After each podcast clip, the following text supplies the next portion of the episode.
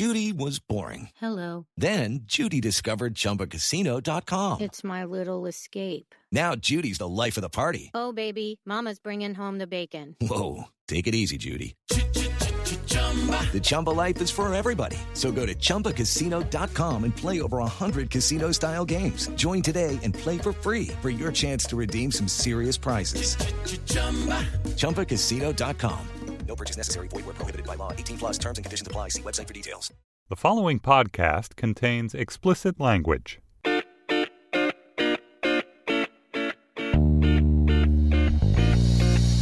Hello and welcome to the Slate Political Gabfest for July 18th, 2019, the Rescue Squad edition. I'm David Plotz of Atlas Obscura. I'm in Washington, D.C. We are farther flung than usual this week. John Dickerson of CBS is CBS's CBS CBS's 60 Minutes is in California. Hello, John Dickerson. Sibilance, sibilance. H- hello, David, and and and hello, Emily. Hello. And that's Emily Bazelon of the New York Times Magazine and Yale University Law School. And she is, I'm just going to guess she's in New Haven. I have no idea, but that's that's a safe guess. Good guess. Sweet. Awesome. On today's GabFest, by the way, it was so nice being in Canada. I loved our Canada trip. That was so fun. Thank you, It was- Canada. Thank you, Toronto. Yeah. It- and and the and the people. Oh my God! I mean, they were just. It it was that was the best part of I all know, of it. I it- mean, Ca- being with you guys. Canadians have such a reputation for being rude and horrible. And, And it was yet- surprising. They were really nice and welcoming. It was. I was. It's really went against, against national stereotypes. They were way more nice and enthusiastic than we really deserved, honestly. That is true. You mean in broad terms, or you mean specifically with respect to our performance that evening? I think both, actually. All right. Uh, on this week's show, we're back in America. We will talk about President Trump's racist attack on the squad. Then we're going to ask whether the census really has been saved from the predations of the Trump administration and its citizenship failed would be not happening citizenship question. Then, should we go back to the moon? It's the 50th anniversary of the first moon landing, the first uh, walking on the moon. Should we bother to go back there? Plus, we're going to have cocktail chatter. And, dear ones, we have another live GabFest coming up. We're going to be in the Twin Cities on Wednesday, September 18th. We're going to be at the Fitzgerald Theater in St. Paul, Minnesota.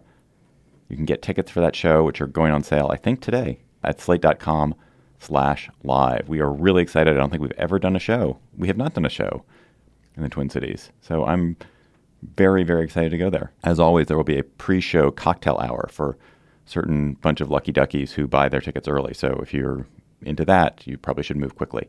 Wednesday, September 18th, slate.com slash live for tickets in St. Paul, Minnesota. All right. So Trump versus the squad, the squad versus Pelosi, everyone versus everyone. John, what is this triangular, or maybe it's less triangular anymore, but what is this this set of conflicts about? Where did it come from? What is its root? Well, uh, where did it come from? Wow. Well, you could go all the way back to the beginning of the Republic. So I think it came from a couple of things. You had Nancy Pelosi and these four freshman members of Congress were in a tussle that's a part of a longer standing tussle and a familiar tussle between Pelosi, an institutionalist who has to keep the entire House in mind. Um, I mean, it, had, it came down to a specific vote, I should say. I mean, it, it's about a specific vote having to do with the funding for uh, the immigration detention centers, but it's more broadly about this conflict between the liberal members of the House conference who want to move quickly on a number of different issues in confronting the president on his policy grounds, whether it's on immigration or healthcare or any other issue, and then who also want to confront the administration on corruption grounds uh, in terms of impeaching the president or going after Secretary of Labor uh, Acosta because of his Jeff- Jeffrey Epstein plea deal when he was U.S. attorney in, in Florida. So i- there is this broader fight going on in the Democratic Party. Nancy Pelosi poked the bear, if, if I can use that expression, in an interview with Maureen Dowd, in which she said basically these four don't, they have a big Twitter following, but they only have four votes. And she tried to minimize them. This is not the first time she's done that. That, of, that kicked up this fight. Okay, Donald Trump weighs in with the comments that have been the focus of this week, saying that basically these four, if they don't like America, they should go back to their countries. We should note, of course, that they're all U.S. citizens. Three of them were born here, but more, most importantly, they are all duly elected members of Congress. And so that language uh, is very familiar to anybody who's been awake in American life. Telling people who are basically non white to go back to their country is a standard racist attack. And we should remember that from this president, it's not just so he jumped into the fight uh, with this set of tweets sort of took Nancy Pelosi's side in a strange way, sort of saying, I bet she would be happy to you know, get them quick airfare out of the country. And before I shut up, we should remember that there's a context here that the president, when he was a campaign, said that it was impossible for an Indiana born judge of Mexican heritage to rule fairly on his Trump University case because of his Mexican heritage. When I asked him, thanks to uh, Mary Hager, the executive producer of Face the Nation, whether he thought a Muslim judge could ever rule fairly on anything having to do with him, he said no. And so he has consistently grouped people's behaviors based on their ethnic origin. And obviously, he was the nation's lead chief birther, claiming that President Obama was born in Kenya. So this comes in, obviously, a context of um, this uh, kind of behavior throughout his history. And then we have the, the kind of permission structure this created, which is, I think, a part of the story also, which is that at a rally on uh, Wednesday night, the audience chanted "Send her back," which is uh, presumably uh, in reference to uh, Congresswoman Omar, and obviously shows the way in which the president's comments g- transfer into now a rallying cry for his supporters at this rally. Emily, why is it definitively racist to tell someone to go back where they came from when that place they came from is the United States? Detroit. because this is a phrase and a command that has been invoked against non white foreigners for our whole history. You know, it was invoked against Jews and Irish people and Italians back when we were all considered not white in the late 19th, early 20th century. And now it's the turn of people from other countries. So that seems obvious to me. And I also understand the politics. Trump is planning to run effectively on racism and white nationalism. It didn't work for him in 2018, but it did work in 2016, and it's his go to play. And I get it. He's trying to make Ilhan Omar and um, these other congresswomen the face of the Democratic Party, and he thinks that's either he thinks that's a winning play for him or he's just tempted to do it anyway in order to get a lot of attention. I have to say, I am having trouble pretending to be a kind of neutral political observer in this. I found that rally on Wednesday night so chilling. I just feel like as a citizen, like we have crossed some very frightening line. And I know there have been other line crossings before, but that was horrendous to have the President of the United States talking about a newly elected member of Congress who is vulnerable to that kind of invective and hatred? Like something absolutely violent could happen to her or someone like her. And he was encouraging the crowd to act that way and they were completely falling into line and i it's just it's not okay for that to be happening in our country it's really scary and i just can't figure out how to like pretend that the sort of normal political lens is like the acceptable one here. It feels to me like we're past that. And I especially feel that way because I am so upset that um, Lindsey Graham and Susan Collins and other Republican members of Congress, oh, and Trump also at this rally, are invoking Ilhan Omar's comments about Israel as an excuse for vilifying her in this way. And as a Jewish person, I just like leave us out of this. You are not really our friends. You are using us. And I just am so troubled by all of this. I mean, th- this, yeah, Emily, I'm so with you. And this, this, this turn that Trump has made, which Republicans have now aligned themselves with, they were unwilling to really out- outwardly align themselves with his go back to where you came from remarks. But instead, they've moved to this: oh, they hate America, they're anti-Semitic, they're anti, they hate Israel, they're communists, they're socialists. None of which is true, and even even if it were true, it wouldn't matter. These are elected members of Congress who are working to improve the country that that is their country. And in in the case of Omar, it's even more powerful when immigrants come and so embrace the system and are so want to be American. They they take part in the political process. That is that is the most American thing to do. And the idea that dissent, the idea that criticism of policy, the idea that wishing to improve the country, to change the country, is unpatriotic, that it's un-American, is is the most foul, revolting, and dangerous idea that is possible. And it is beyond disturbing that the Republican Party as a whole is willing to countenance this idea that that because Omar or Ocasio Cortez has criticisms of Trump administration policies or criticisms of economic inequality or even criticisms of Israel, that that, that makes them beyond the bounds of normal political debate is insane. It's dangerous as hell. And if we, if we don't return to some some political norms around this, the country is truly fucked. We will be having, you know, there will be prison camps. There'll be, you know, political prisoners. There'll be assassinations. We're going to be, we're going to be in a truly, truly terrible place. So I, it's, I'm just, I'm so concerned in the same way that you are, Emily. Uh, we should remember Mitch McConnell responding to all of this said the president wasn't a racist which is different than saying his remarks themselves were racist but that doesn't that's not my point. My point is that he said you know everybody's got to tone down the rhetoric. What's i think lost in this is that the president has a special task. His rhetoric this is a this is a, the presidential tradition not this specific president as the representative of the entire country, the tradition is that presidents seek to unify and also just that they have a higher standard. That incitement is at the opposite end of that standard. And so the fact that this is now basically an open and accepted idea that the president is inciting division this used to be the kind of thing that Bob Corker would say or Paul, or Paul Ryan would say, you know, off the record.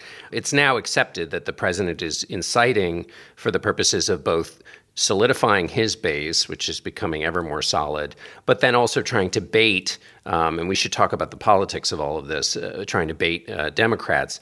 This is at 100% at odds with the traditional role of the job.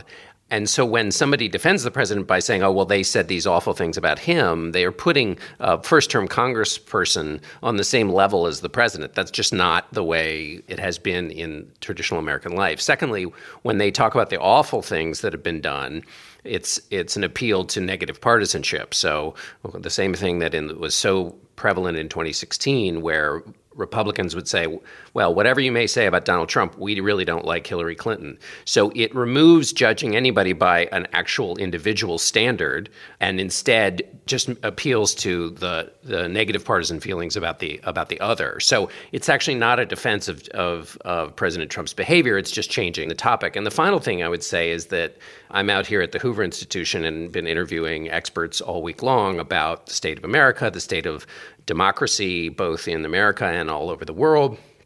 And something that people here are really concerned about is identity politics and what it's doing to the country, the the the kind of spiral we all feel like we are in, and the and and this is something I've, the president is appealing to directly.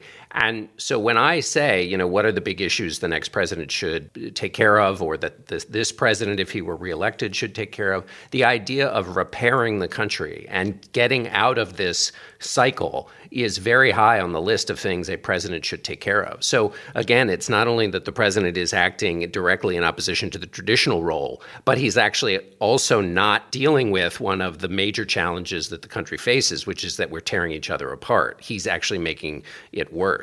And that is what makes this whole thing different. Yeah, I mean, I mean, just think back to the both the Clinton and Obama presidencies. There was so much made about oh, oh, the dignity of the office, and oh, President Obama's shaming the dignity of the office by wearing, by wearing a, brown suit. tie or tan suit, or what you know, by hosting a, a rapper at the White House or whatever nonsense it is, and and that was all you know rank hypocrisy. And I, I think there's so much of the blame for what's going on here is a media ecosystem, particularly basically a right wing media ecosystem that never takes on the loathsome behavior, which is against the the grand traditions of the presidency and the grand traditions of American politics that President Trump represents, and and that right wing media ecosystem, which is which is this you know very very effective propaganda machine, but it means that the president essentially always gets affirmation, no matter what he does, no matter what he does, he gets affirmation for it, and that is a terrible.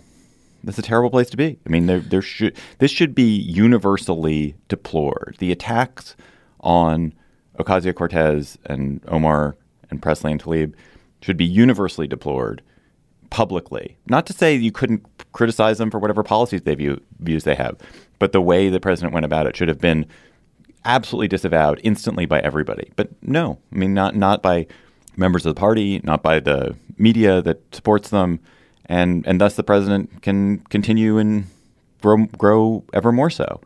I also worry about the mainstream media's coverage of this in that the president spread lies about Ilhan Omar. They are just lies. And in the course of debunking them, the mainstream media just dutifully repeats them every single time, even though we know from the research that that lodges these wrong facts in people's heads. And there has to be a better way of dealing with this. Like every time I feel like Trump kind of wins by losing and it it's so frustrating to watch. I think I'm especially distressed by all this right now because I've been watching these two shows about Norway, one called Occupied, one the called The Heavy Water War, and they're both just about this problem of what do you do when an alien force in that case you know the first show is about russia occupying norway the second one is about uh, the time of nazi germany. And you just watch people struggle with how to appease and accommodate and collaborate. And i worry that we are going to look back at this as like some pre period in which our nation was in greater peril than we're willing to really grapple with. And it sounds kind of crazy to say that until something really terrible happens, but we're just not doing enough to like fortify ourselves against it. So this, it seems to me, gets into a, a, political question, which is, you know, what this is. I mean, this is about racism and appealing to division in America for the purposes of maintaining power or increasing it. So that's really that's what this is all about. And uh, but but adjacent to it is how does the party in opposition to the president and uh, manage the next period of, of time. And the debate seems to me be uh, between the institutionalist response, which is Nancy Pelosi's response, which is essentially the House of Representatives and American political power is gained through a variety of different methods, not simply by being uh, forthrightly liberal and and also she's got you know various just basically housekeeping matters she's got to deal with with a with a, a, conference that's made up of all different kinds of members. And then the squad and i want somebody to weigh in about what they think about that they call themselves that, but I, I, I, don't know. I'm not quite sure what to make of that term. But yeah, I'm not um, a big they, fan. Go ahead. Yeah, their argument, which is, you know, we can't. We're fighting against a political force here in the president and the Republican Party, which I think in this week in the responses to, to these remarks, with the exception of somebody like Senator Joni Ernst, who was pretty straightforward in her response to this, you know, it shows the adhesion between the president and his party that that that requires a certain level of tactics eh, to fight against him.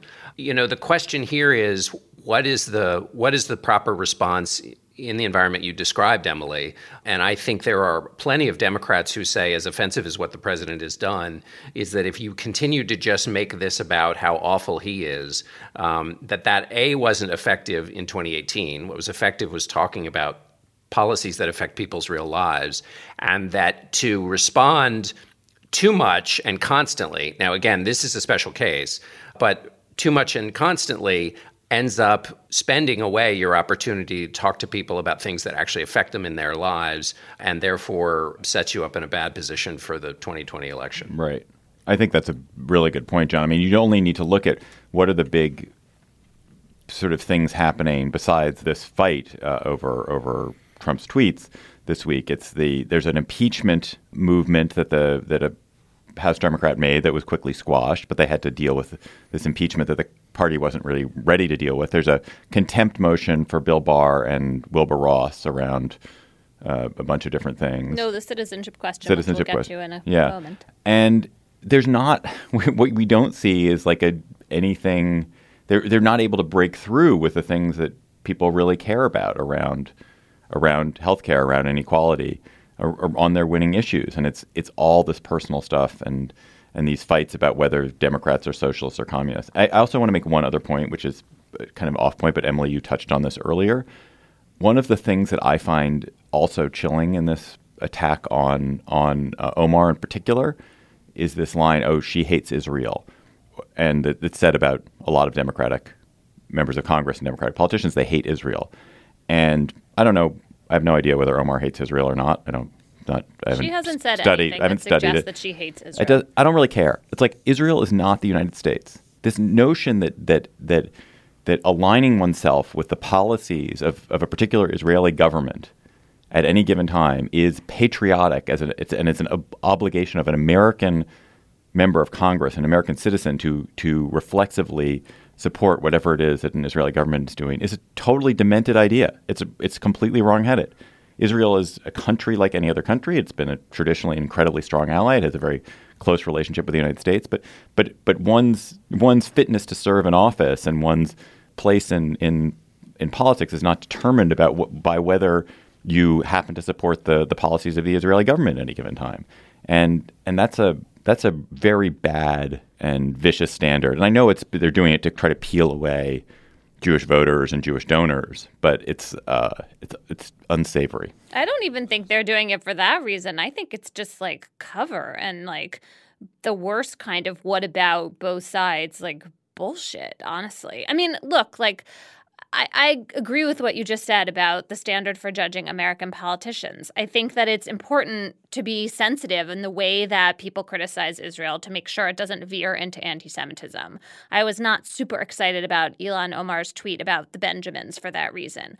On the other hand, in the scope of like mistakes and rhetoric here, that is like a tiny grain of sand in like a mountain of invective from Donald Trump. And the notion that like the Jews and eh, fears trumped up sorry fears about anti-Semitism are then an excuse for you know what's being unleashed here. It's just totally not okay.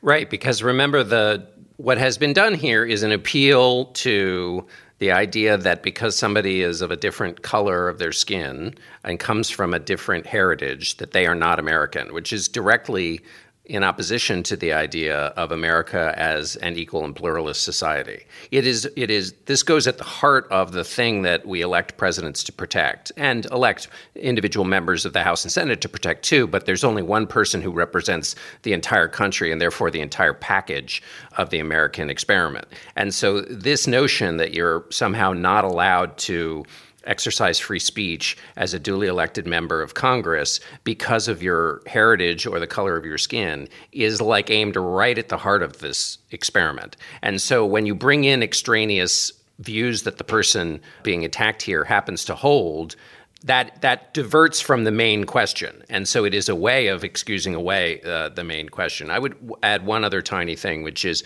in defense of the president, uh, some of his supporters have have shifted the ground and said, "Well, you know." This is a terrible way to treat the office of the presidency. I think they would have a stronger argument if the if if the president had not to the cheers of his supporters, dismantled the norms and behaviors of the office of the presidency, which is which is when he does it, it's he's telling it like it is. He's not being PC. So when when he breaks all of the norms of decorum and behavior that we expect from a president, it's explained away. But then it's you. It can't then be used as a shield to protect him against criticism from you know four freshman members of Congress. So you can't have it both ways. So, so one response on the left and the Democratic Party should be to appeal to a kind of higher mindedness and and to seek unifying rhetoric and to diminish the name calling and the personal attacks. But Trump is such a, a rich target for that, and and Trump makes everyone on the left so angry, and his behavior is so loathsome, and his tarnishing his his smearing of the office of the presidency is is so obvious that it's very hard for the left, people on the left, to to not be low minded. Should they, Emily, try to be more high minded and and and attempt to treat President Trump the way they might have treated President Bush or President Reagan or or President Ford?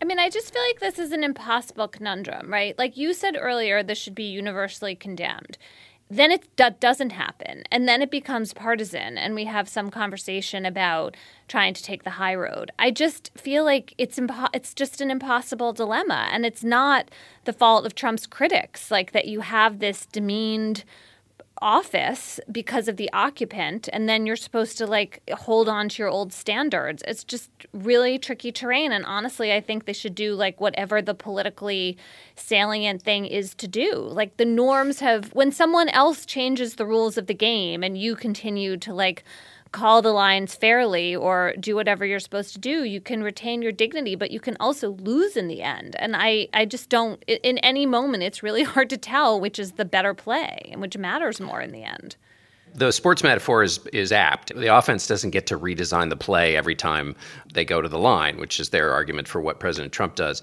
But I think that doesn't work totally, which is I think you can play a game on a different field. And I think if Democrats recognize that the president is baiting them, uh, then I think they can decide to play on a different field, which is, uh, and this is basically this is nothing special. This is the old line, you know, don't wrestle with the pig because the pig likes it and you get dirty. Is that there are a host of issues that people are really worried about in the country that aren't getting addressed, uh, from national security to the environment to wages to job training. I mean, it goes on. The list goes on and on presumably the Democratic Party has some answers to those issues. And they have a group of people who are who are pretty good with social media. Um, so taking the fight on those areas, and yeah, it might be a little difficult, but presumably, if you're worthy of the presidency, you'll find a way to make it salient for people. I think that is the alternative route where they have perhaps more strength than getting into this kind of fight with the president, which isn't to say you just let it go by. You know, it's just what, how long you continue the fight on this turf. Okay, round two. Name something that's not boring laundry? Ooh, a book club. Computer solitaire, huh? Ah, oh, sorry, we were looking for Chumba Casino. That's right. ChumbaCasino.com has over 100 casino style games. Join today and play for free for your chance to redeem some serious prizes. ChumbaCasino.com. No purchase necessary. Full prohibited by law. 18 plus terms and conditions apply. See website for details. Hey, Slate listeners. I'm Christina Cauterucci, the host of Slow Burn Gays Against Briggs. I want to tell you about a special event we're doing at the Tribeca Film Festival in New York City on June 13th. To celebrate this new season of Slow Burn and Pride Month, we're hosting an exclusive live taping of the show with special guests, including civil rights activist and Black Lives Matter organizer DeRay McKesson, comedian and singer Esther Fallick, Eric Marcus, the host of Making Gay History, and Sam Feder, director of the Netflix documentary Disclosure, about the depiction of trans people in film and television. We'll dive deeper into this season and talk about the lasting impact of the Briggs Initiative and the continued fight over LGBTQ rights in schools. It'll be the perfect way to celebrate Pride Month this June with LGBTQ stories and voices across generations. Again, that's June 13th at the Tribeca Film Festival in New York. You can get tickets now at tribecafilm.com slash slowburn. Hope to see you there. Slate Plus members, you get bonus segments on the Gabfest and other Slate podcasts. Today, we have a really special one. I think we haven't done it yet, but I think it's going to be special. Um, we're going to interview a Kansas dairy farmer about what the world and climate change and the economy and tariffs looks like from his farm. He's a Gabfest listener who wrote into us to talk a little bit about what he was up to. And we're really excited to talk to him. So go to slate.com slash gabfest plus to become a member today. The Trump administration finally retreated from its plan, or maybe its scheme. I think it's probably more properly called a scheme to cram a citizenship question into the census. We've talked about this a lot before about why they were trying to do it. They lost in the courts and couldn't figure out some way to circumvent the courts. So this census will not have a citizenship question for most people, although a small set of people will get it. Emily, why did they end up losing in the courts? Number one, and why didn't they try some end run executive action to circumvent that loss? They lost in the courts because Wilbur Ross, the Secretary of Commerce, gave an utterly implausible, as the Supreme Court said, contrived rationale for adding the citizenship question, and the government never fixed that problem. They had a real a real problem in trying to start over again because the government had over and over in court represented that there was this hard deadline of June 30th for beginning to print the census forms. And so when President Trump, you know, on Twitter said, we're not giving up, we're going full steam ahead. I've directed, you know, the Justice Department to try again in court. The problem for the lawyers was that in the rules of court, when you make a series of representation and the litigation proceeds according to those representations, it's very hard to then just reverse course. It's not like politics where you get to just like turn everything on its head and there may not be any consequences. What had happened was because of that June 30th deadline, judges all along the way had limited the kind of discovery, in other words, the evidence gathering that the people challenging the citizenship question could do. And so there was this, I thought, devastating brief that was filed by the ACLU and the plaintiffs in New York, where they just listed all the times the government had said June 30th and essentially dared the government to change its mind. Then you have this kind of spectacle in which all of the career professional attorneys at the Justice Department either quit this litigation or are removed from it. You have this new kind of hastily gathered team of lawyers. And I think they just hit a, a dead end of like how they could possibly make a, a legal argument that was going to hold up that would allow for pursuing an alternative rationale for the citizenship question. So that's why they lost. I mean, to me, what's interesting now is first, what damage has already been done to the census. In other words, the people who were going to be potentially frightened away from answering because of the citizenship question, are they still going to be scared by all the publicity but then also by, you know, ICE raids and all the other anti immigrant rhetoric coming from the Trump administration. Like, there are still lots of reasons to fear a serious and distorted undercount in the census that could take away resources from cities and other places that have lots of immigrants or people who are networked into their population. So I think that's like one really important thing to watch. And then the second question is now that we're in this world of the government collecting citizenship data in other ways, which is what Trump ordered, but actually also the Commerce Department had ordered this back in March 2018. Like, what is that going to look like, and and where is that going to lead? So, Emily, just on the on the circumvention question before we get to the damage but of the census, what what prevented the administration from just saying court decision doesn't matter. We're just going to go ahead and with executive action. We're going right. to just add it to the census. Why, why was that not doable? Well, in the Constitution, the responsibility for conducting the census is squarely in the hands of Congress. And Congress has delegated that obligation to the Commerce Department. Nothing in there about the president and the presidency. And so that idea of an executive order that by fiat was going to add the citizenship question would have just gone right back into the court challenges. There was it couldn't like proceed on some other plane in which like, oh, okay, well now we'll just do it this way. No, that was not going to happen. But Emily, why can't the Commerce Department, as a member of the executive branch, why can't the president does it? Why doesn't he have authority over his departments that are in his branch of, of government? I mean, he does, and that he could have tried to make that argument in court, but he would have run right back into this problem of, but you said the deadline was June 30th, and well, wait a second, what's the reason, right? Like, you right. can't have a whole fight over that and then have the president just sort of like swoop in with a stroke of his pen and obviate that whole discussion. The judges weren't going to go for that. But I guess what I was wondering is, is he could why he, you know he he does control the executive branch. The executive branch does execute the census. They do print the forms. They decide what are on the forms. They are the, hiring the people who are going and delivering the forms. Why couldn't he have just said, you know what? I don't agree with the court decision here. I'm just going to print these forms because I'm confident that I'm right. And we're just going to print them, and that's the census we're going to distribute. And I dare you to do anything about it. And, well, and that would have been a constitutional crisis, right? Because there were there would have been inju- immediate injunctions from judges. No, no, you cannot do it that way. And then you're defying an injunction from a federal court that goes right up to the Supreme Court. Then we really are like in the territory of the executive branch just defying the judicial branch. And I think even Donald Trump wasn't ready to do that. He backed off. So, what is the evidence that we have that the credibility of the census is damaged for you know millions of people who are going to receive it? What is the evidence that we have that people who are maybe who are immigrants, people who cohabitate with people who are here without without papers, that they are going to steer clear of the census?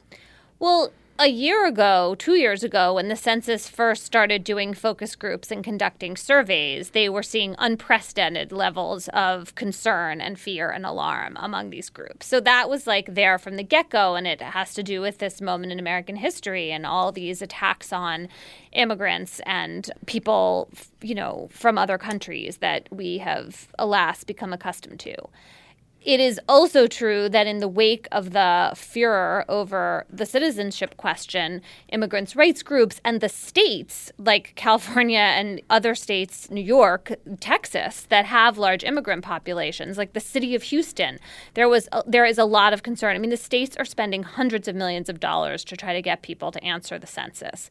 So we, you know, know from reporting from these places that people are scared and they don't want to give the government information about where they live and how to identify them and whether or not they're citizens.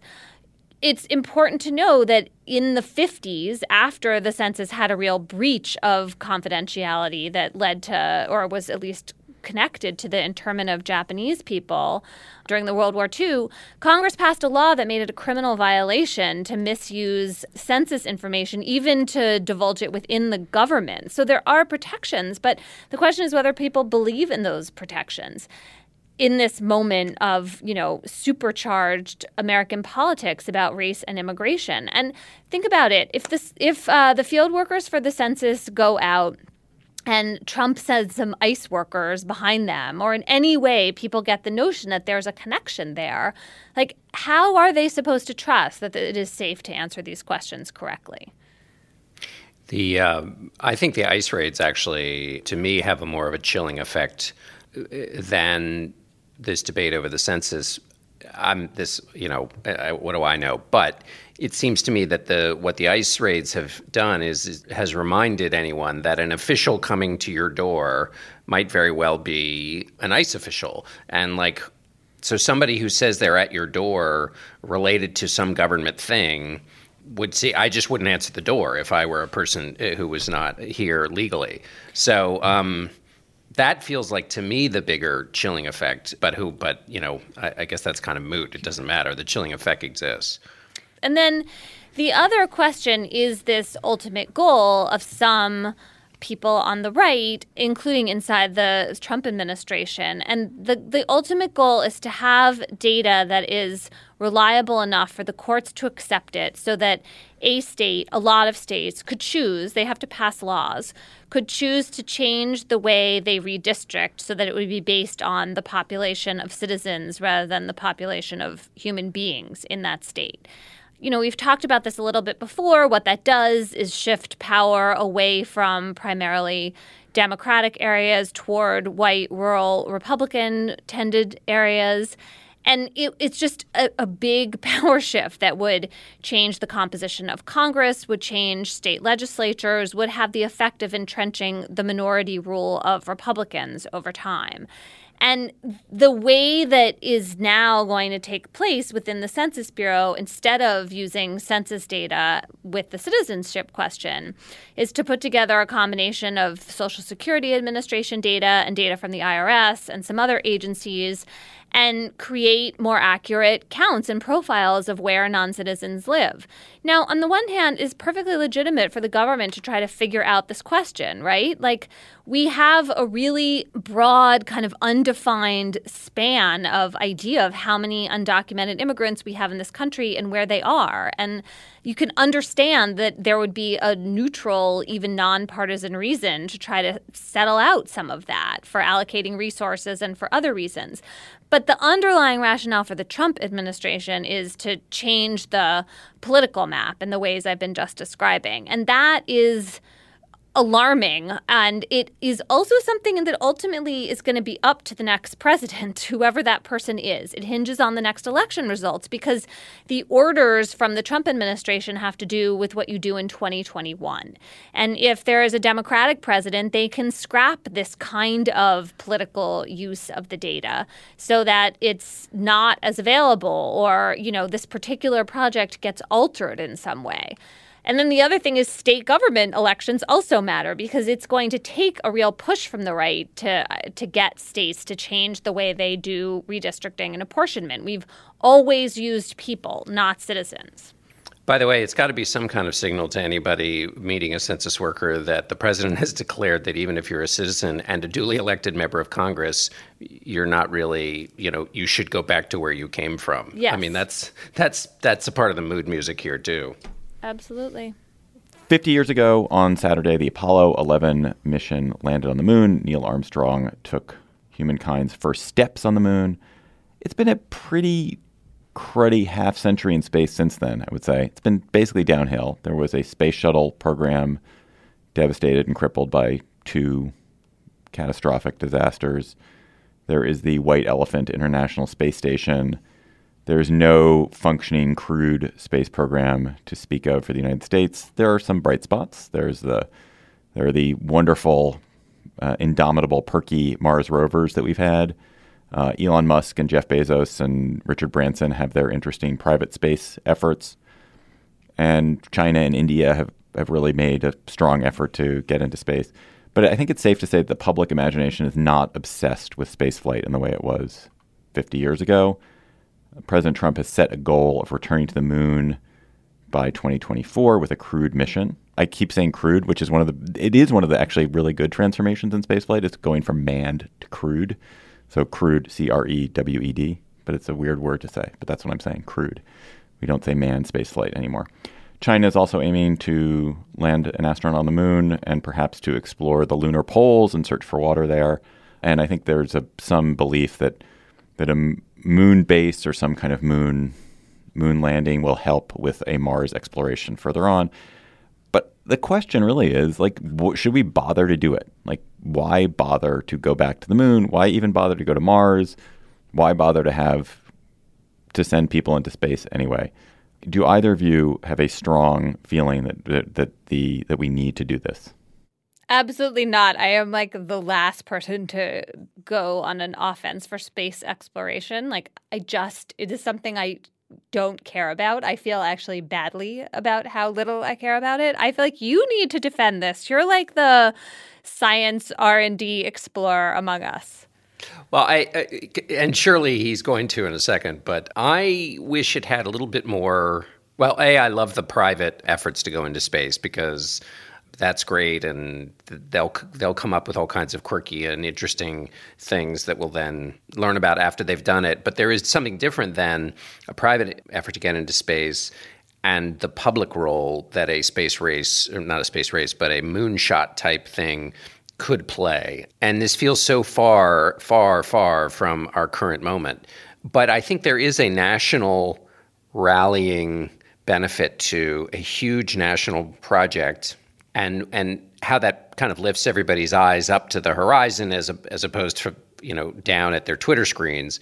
It reminds us that we're all part of one thing. We're a part of one planet, um, and and not these silos into which we've barricaded ourselves. Having said all of that, is the moon mission the the proper thing at the moment? I would prefer, I think, to see as a national and perhaps global race something that has more to do with the changing climate and that and you'd have to be creative about it and it would require rhetorical skills from a president who's the only one who can kind of tee this kind of stuff up that would have to you can't just say as failed politicians have since the moon landing we need a moon shot for name your thing right? Because that rhetorically that doesn't do anything for anybody but I think that in there is an opportunity for some politicians someday to try to reknit the American fabric, and that a large project like this ha- would play a role in that. And so, you know, I don't know, name your climate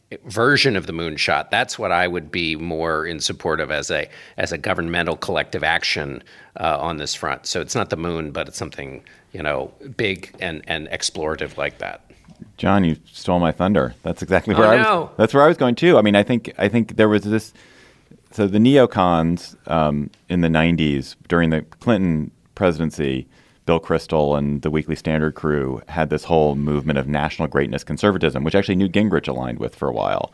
And the idea was there is this way in which the country can come together around big issues, and it's it's both valuable because these the the project itself can be productive, and it's also valuable because it gives people a sense of shared purpose, and that the space race did do that, and the Apollo missions did do that in the 60s. They genuinely were, for many Americans, a source of unity and national pride, and and uh, were worth it um, for the good feeling and and and rhetorical value it produced. But that even in the mid 90s, it was hard to think of what the what the next one would be. I mean, there was this idea it would be a manned crewed, excuse me, crewed Mars mission. There was this idea maybe of some other form of gigantic infrastructure. And I agree with you today, John, that, it, that there there ought to be something like that, and it ought to be around climate. And it is unfortunately a because climate change is such a partisan political issue. It's hard to get consensus, and b it's not even clear what would excite the imagination. I mean, you can imagine like a huge geothermal energy plant of some sort, or some you know co- some nuclear cold fusion plant that would that would change how we could fuel everything in the world, maybe that would do it. But it's it's not. It doesn't have that same human quality that sending a person in a you know or three people in a in a capsule and strapped on top of a rocket and sending them off to who knows where at the risk of their lives that that really excites the imagination and so i really want to be in favor of sending humans to space i really like my heart wants to be for it my heart wants to be for it because it it does fill you with joy to think about it and fill you with a sense of an incredible human accomplishment to think about it. And my favorite movie of the past 10 years really was The Martian, which is a, a, one of these, you know, a human stranded on, on Mars and the, the, the effort to rescue this person. And if you think of the resources required to rescue this person in, in the movie, it was ridiculous. It was like you could have fed half a billion people for that but it still you know excites the imagination. But it just is not. It, the, the gains seem so marginal. Like what? So what? We put a small little base on the moon. We're not going to colonize the moon. There's no u- universe in which the next 300 years there's going to be tons of people living on the moon. We have so many problems to fix on Earth. There's so many problems that we need to deal with here. That the idea that that this, this the solution to our lives is in the stars or in the planets is ludicrous right now. Like we're not going to live long enough to get a, to have a chance to settle Mars or settle the moon or or settle some star in a distant galaxy unless we get ourselves straight on Earth now. And so like the I, I want the rhetorical glory of it, but I am just hopeless about the all the problems we have here that we need to fix first. So. I was also thinking about the Mar- Martian, however pathetic that is. And what's beautiful about that movie is the international cooperation that leads to the rescue of Matt Damon's character. Whereas this announcement from Mike Pence seemed all to be with kind of in a sort of fake way juicing up these rivalries like oh china has this plan so now we have to scurry over and try to beat them it seemed the opposite of collaborative right. well actually that is a I, I interviewed scott kelly mm-hmm. who's the, the there's these twin brother astronauts, Mark Kelly and Scott Kelly. Mark Kelly is now running for Senate in Arizona. Is, is Gabby Giffords' husband. Scott Kelly was on the International Space Station. He wrote a stupendous book about a year on the International Space Station. Just a it, it's a book that will. It's a brilliant book, and it will make you think. There's just no reason we should ever be in space. It's too dangerous. It's too precarious. This is a huge waste of time. But it, but one of the premises of the International Space Station is it's this international collaborative effort. We're all in it. Humanity's in it together. Russians, Canadians, Japanese, Americans. And what it turns out is that it's it's completely balkanized. So that you, the Russians and Americans are together. They're occupying the space station together, but they basically don't do anything together. They don't even hang out together. They don't eat together. They don't work together. They are in different parts of the space station, which is a tiny, you know, it's a it's a it's a big shoebox, but they barely talk to each other.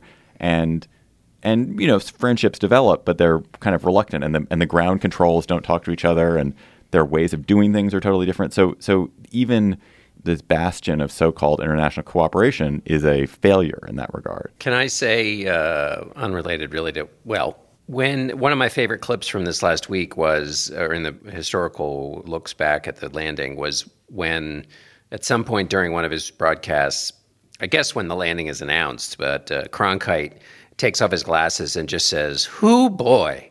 And it's just like the wonder and joy and overwhelming bigness of it is I'm trying to think of a public moment we've had where somebody would be so overwhelmed by the big joy and sense of gargantuan accomplishment that would that would uh, that would elicit a "whoo boy," and I couldn't come up with one, but I want one, which is I think what we're fumbling around for here, you and me, David, who are uh, in favor of whatever the big thing is that we all go uh, align ourselves towards. Yeah, that's that. Who boy? We want the who boy. I two two other points on this. One is um, which I didn't realize until I was reading about the moon landings of the past. The moon is an incredibly hostile place in ways that we, I think people think, oh, we'll just go, we'll set up moon bases, it'll be great, we'll find some water there, which we'll extract, and we'll use it for f- fuel, and also it'll be it'll supply us, and great. But one, there's an enormous amount of radiation, and so it's it's not clear that humans could live on the moon for any length of time without just raising their cancer risk astronomically and and generally exposing themselves to to terrible health consequences. Two, and this was the new one to me, that the moon is covered in a in a fine silica dust. Yeah, that's like eating glass if it gets in your throat. Yeah. So awful and, and toxic. It, and it gets in, even if you're wearing your your spacesuit, it gets all in everything, and it's Yeah. and it and it's causing you horrific damage to your lungs. It's like asbestos or something like that, which is just tear, it's just tearing you apart. And so again, the notion that this is it's just a it's just a matter of we're, we're going to terraform it. It's not going to take too long. It's just it'll all be fine in, in like 73 years. Except for the toxic dust. It's it's just not the case. The other part about going to the moon that I think is is a mistake is is that, so in the 60s that was it had never been done, right? No one had been there. For us to go back 50 years later, it's sort of like it's like renewing your vows or something, or it's or like going going on vacation to Cape Cod again. Like we're going to, really we're going to Cape Cod. Why can't we go to? Why aren't we going to vegas Is there going to be year? a traffic jam before driving to Cape Cod? Definitely there'll be a traffic jam. The Chinese rover will be in front of us. exactly, blocking the way on 95 North. No, it just doesn't. It's just not even. It, even in the Mars might excite the imagination. Mars is Mars would excite the imagination. The moon does not excite the imagination. Emily, you're The only thing that would excite my imagination is signs of life out there somewhere. I would really change my tune on this if there was actual life. Like I could get interested in that life that could communicate. And I realize that we're not going to find that life maybe unless we look. But on the other hand, maybe that's not true, and we'll just should sit tight and wait for them to contact us. I would settle for life on Earth. signs of it. Yeah, but I maybe hear the maybe the the project that would excite the imagination would be to go to a place where there is no social media. It's like we're gonna find we're gonna find a world with no social media where you can't you cannot add anything to Instagram. Maybe that's really tweet. what we're craving from the 1960s. Yeah. Um, all right. Well, so we're not going. None of us, even I, don't want to go back to the moon. Even John doesn't want to go back to the moon. All right. Let's go to cocktail chatter. When you're when you're having a a lunar cocktail, when you're having a what what what cocktails are are moon derived? There must be something. Uh, yeah, something without a little, something without silica in it. You really want to, don't want a dirty martini if it's silica. silica. Do you want your, your dirty martini with silica or without? I would for a martini. I would probably take a little bit of silica. So, John, what is your what is your silica laden dirty martini? Uh, well, I have uh, both. Uh, my chatter has both an earnest side and then a slightly silly side. The earnest side is something I learned about here while I was at Stanford, and it's called America in One Room.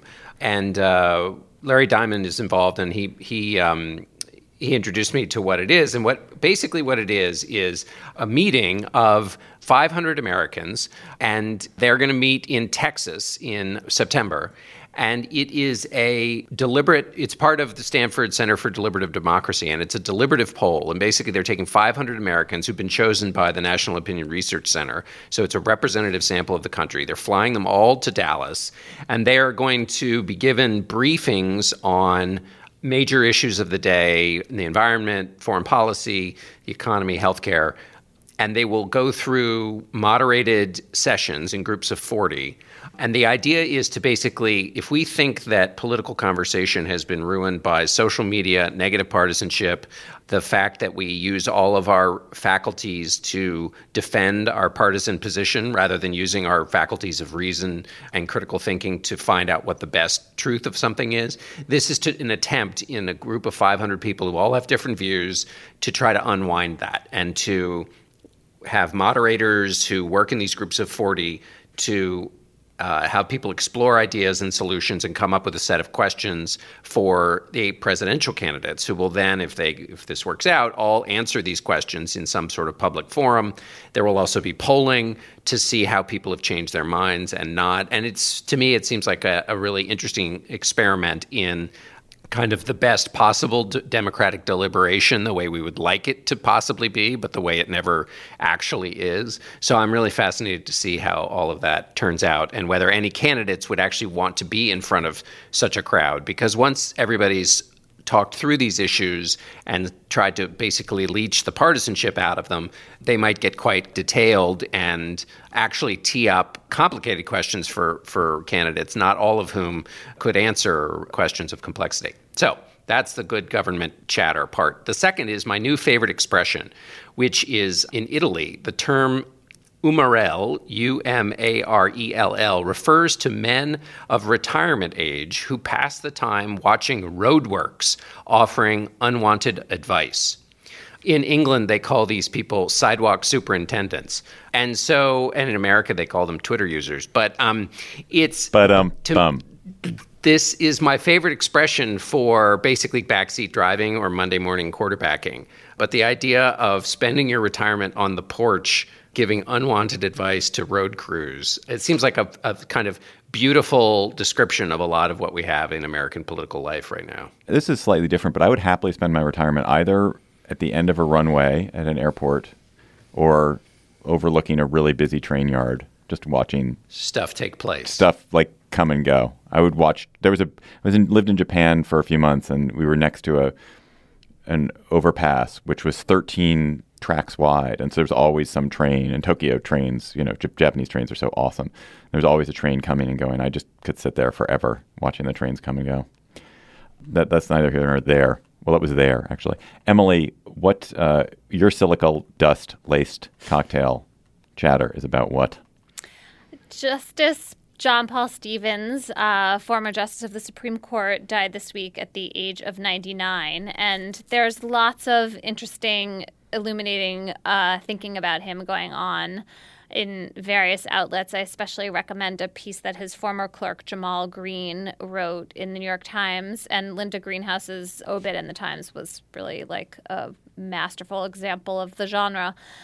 I wrote a piece about how Justice Stevens changed his mind over time about the death penalty. I'm kind of obsessed with judges changing their minds. I, am not really sure why it matters to me so much. I feel like the idea that they're infallible from the start, that there's this rigid set of values or principles they bring to the job that's impervious to evidence. I think that just like bothers me so much that when they show mental flexibility and a willingness to rethink, I get all excited. And I got to interview Justice Stevens about this a few years ago, so it was also on my mind you know, the other point to make about Justice Stevens is that we are unlikely to ever see an appointee like him again. And what I mean by that was that when Gerald Ford had a choice of who to appoint to the Supreme Court in 1975, he picked this like pragmatic antitrust lawyer who wasn't known for his ideological views one way or the other. That is not the litmus test for Republican Supreme Court appointees or lower court judges anymore. And to some degree, that's true on the Democratic side, too. There's more and more a call for people to have previously expressed views on a variety of hot button divisive topics. And what you see in someone like Justice Stevens, and it was true about a number of people appointed to the court in the 60s and 70s, especially by Republican presidents, were people who were able to evolve in the job because they didn't have these like hardline entrenched positions when they came in. And ultimately, that's what we want from judges. They're supposed to be making rulings based on the evidence in front of them. So goodbye to Justice Stevens, and uh, and thank you for providing that model. I would add one other quick thing about the political part of this, which is um, so interesting, is that Ford named Stevens while he was in a fight with Ronald Reagan, who was trying to get the Republican nomination in 1976. And Reagan didn't use the selection of a Supreme Court justice as a cudgel to attack Ford. He was coming at Ford from the right, saying Ford wasn't conservative enough. But even though that was his case, he didn't choose to use the judiciary to, you know, clobber Ford. And and today you can imagine that a person coming to the right would say basically that the moderate president was naming a squish who was going to, you know, undo abortion rights. There's just like this pre-time in American presidential and judicial history, which you totally correctly identified. Good point. I didn't even know that. That's so interesting. 10 points to Gryffindor. Um, exactly. I want to chatter about a fantastic story, also space themed, in the New York Times this week about a man named Ed Dwight. Ed Dwight was an Air Force pilot, an African American, who in the 60s, as the U.S. space program got going, there was this recognition, this this recognition among a few people in the American government that it might be a real coup for the U.S. to have an African American astronaut. And Edward R. Murrow, in fact, seems to have been the original source of this, who was then head of the U.S. Information Agency, and he he suggested this to the Johnson administration. And so there was a hunt made throughout the U.S. government. And at that time, the only people that they were looking for to be astronauts, which was a whole other topic of discussion, the only people they were looking for were pilots. And so they were looking around who are there African American pilots, and they found this guy Ed Dwight, who was an Air Force pilot, and he was selected, sort of selected for astronaut candidacy. He was hyped up, and he was an incredibly interesting, charismatic guy, and he was sort of put in the program, and then he, he got hosed essentially. And this is the story of how he got hosed, and in part, and a lot of it seems to be Chuck Yeager, who whose behavior towards him as a Chuck Yeager was responsible for for kind of grooming an astronaut grooming part of the program. And Yeager seems to have treated Dwight in this quite abusive way. And Dwight ended up not not becoming an astronaut, and there would be no African American astronaut in the U.S. for 20 years afterwards. And and Dwight then went on to a remarkable career as a sculptor. Uh, and it's just a great story. I really recommend it. It's a story about racism. It's a story about you know, an effort to ameliorate racism. It's a story about one man who has really remarkable human qualities, and and it's a story about the space race. So I recommend it a lot. We also, of course, are collecting your chatters, and you guys are tweeting chatters to us at, at Slate Gabfest and sharing them on the Facebook page. Please keep them coming. They continue to delight and amaze the senses. This week, Miranda Drake tweeted us a great, hilarious story. Emily, you will like this. I assume you'll like this. And it's actually from 2018. And what it is, it's a data driven expose of the inferiority of women's pockets. So in 2018, Jan Diehm and Amber Thomas, in a publication called The Pudding, which I do not know, did a elaborate survey of the size of pockets in pants sold to men and women. That and they, is so interesting. And they took, and the, what they was particularly brilliant is that they they got rid of the idea that oh, men are bigger than women. They took pants that were the same size, so a 32 inch waist. So it's aimed at a person who's got the same waist size and the same brands, and they just carefully measured the pockets, the front and back pockets. And is this why men carry wallets in their pockets? And I can never figure yes. out how that would possibly yes. work. Yeah, I've always been, I've always had this prejudice. I'm like, well, it's your own fault. You could just put your wallet there. It's not, it's not, it's, it's, it's not your fault, Emily. it's not my fault. Oh my God. Pockets don't, for example, Especially pocket- the side pockets. Yeah, Yeah. The, the front po- so the back pockets are basically the same size. Yeah, that's my intuition. All right. Uh, but the front pockets, you there is not a single pocket in the pants they examined where you could fit a phone from a any of the major phone manufacturing brands. Any, not even one phone. Whereas every man man's pant has a pocket where you can stick your phone. So I really find this information to be a great relief to me. All the times I have handed my husband my phone at a dinner party or wherever, a cocktail party. There you go. He's always really nice about it. But he shouldn't. You shouldn't have to have to do that. he shouldn't be able to get the moral credit for being nice about it. We should all be able to be pocketed wherever we want to be. That is our show for today. The Gabfest is produced this week by Danielle Hewitt because Jocelyn is, uh, I hope, on vacation somewhere. I don't know. And we also had a special researcher this week from Claire St. Amour. Our normal researcher is Bridget Dunlap, and I'm sure Bridget is also researching assiduously as well. You can follow us on Twitter at, at Slate Gabfest and tweet chatter to us. Gabe Roth is the editorial director of Slate Audio. June Thomas is the senior managing producer of Slate Audio. For Emily Bazelon and John Dickerson, I'm David Plotz. Please join us for our show in the Twin Cities on September 18th. Go to slate.com slash live to get tickets for that. Thanks for listening. We will talk to you next week. Hello, Slate Plus. How are you? We have a guest today for Slate Plus. We have a, a special guest. Jason Schmidt is a dairy farmer in Kansas. Actually, I'm not sure where in Kansas. He's going to tell us in a second. He's a Mennonite. He's a fifth generation Kansas farmer. And the reason he's with us is that I, a few weeks ago, some of you may remember, I put a call out on the GabFest. I was looking for some kind of useful, productive, fun activity to do this summer and got amazing responses from so many people. But one of the ones that really struck me was from Jason. Now, Jason lives in Kansas. I cannot go work on his Kansas farm, more the pity. But the email he wrote was so interesting that I thought, let's let's hear more about him and let's hear more about his life and hear more about what he sees from where he is and and the challenges that he's facing as a farmer. So, Jason, welcome to the. That was just a snippet from our Slate Plus conversation. If you want to hear the whole conversation, go to slate.com slash gabfest plus to become a member today.